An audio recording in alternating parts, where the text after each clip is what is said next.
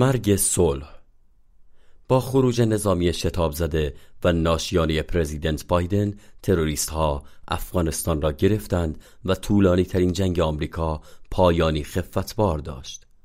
این لحظه تاریخی پایان رسمی صلح آمریکایی و پایان برتری بلند مدت غرب است. البته برتری آمریکا در دنیا از قبل هم با مانع بزرگ چین برخورد کرده بود و حالا با این اتفاق شاید آمریکا دیگر نتواند چنین ضربه استراتژیک و انسانی که به اعتبار و جایگاه بین المللیش خورده را جبران کند. پیامی که این واقعه به متحدان آمریکا میفرستد این است که وقتی به حمایت آمریکا نیاز حیاتی دارند، نمیتوانند رویش حساب کنند.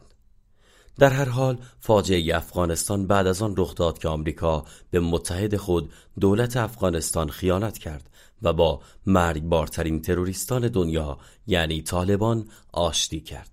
اول پرزیدنت ترامپ بود که معامله شیطانی با طالبان کرد و بعد دولت بایدن برای عمل به این قرار داد و خروج نظامی شتاب کرد، آن هم در حالی که طالبان علنا این توافق را نقض کرده بود. فروپاشی باور نکردنی نیروهای دفاعی افغان و بعد دولت افغانستان مستقیما ناشی از خیانت آمریکاست. بایدن اذعان می کند که ترامپ نیروهای آمریکایی را فقط به دو هزار و پانصد نفر کاهش داد.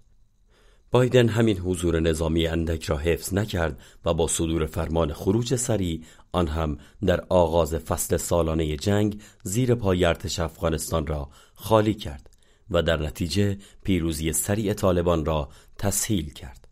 آمریکا نیروهای افغانستان را طوری تعلیم داد و مجهز کرد که نمی توانستند مستقل عمل کنند و به انحاء مختلف به توانمندی های آمریکا و ناتو وابسته بودند، از حمایت های هوایی مثل تجسس پهپادی گرفته تا فعال نگه داشتن سیستم های نظامی آمریکایی.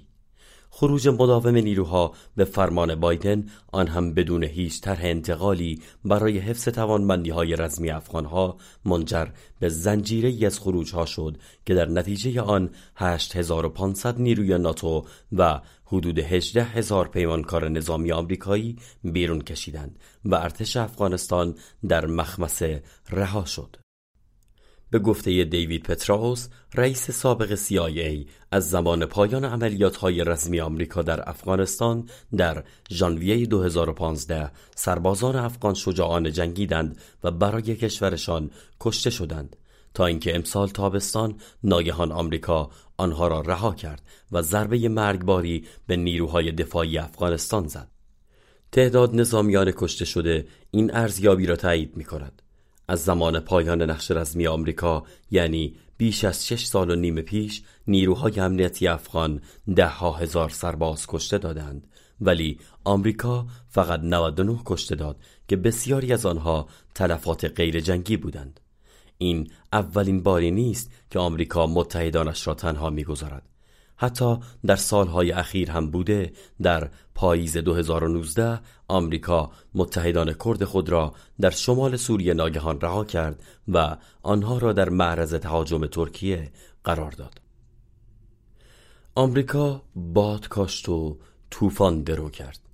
در افغانستان اما آمریکا باد کاشت و طوفان درو کرد. این شکست و آبروریزی خود کرده ناشی از قصور نظامی نبود، بلکه ناشی از شکست سیاسی رهبران آمریکاست. ماه آوریل بایدن با نادیده گرفتن شرایط جبهه‌ها و ژنرال‌های ارشد خود به خروج نیروهای آمریکایی و بازگشت آنها به خانه فرمان داد. حالا دو دهه جنگ آمریکا در افغانستان با بازگشت فاتحانه دشمن به قدرت پایان یافته است. در ویتنام بیش از پنجاه و دو هزار آمریکایی که عمدتاً سرباز وظیفه بودند تلف شدند، ولی طی بیست سال در افغانستان کمتر از دو هزار و پانصد سرباز آمریکا کشته شدند که همگی داوطلب بودند.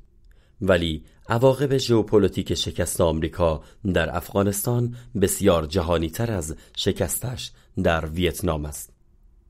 طالبان که پرورده پاکستان هستند شاید مأموریتی جهانی نداشته باشند، اما مذهب جنگی آنها که در واقع اسلامگرایی خشونت‌آمیز است، این گروه را به حلقه‌ای حیاتی در جنبش جهادی در جهان تبدیل می‌کند که از خصومت علیه مسلمانان غیر سنی تا خشونت پوچ علیه دنیای مدرن را در پی خواهد داشت.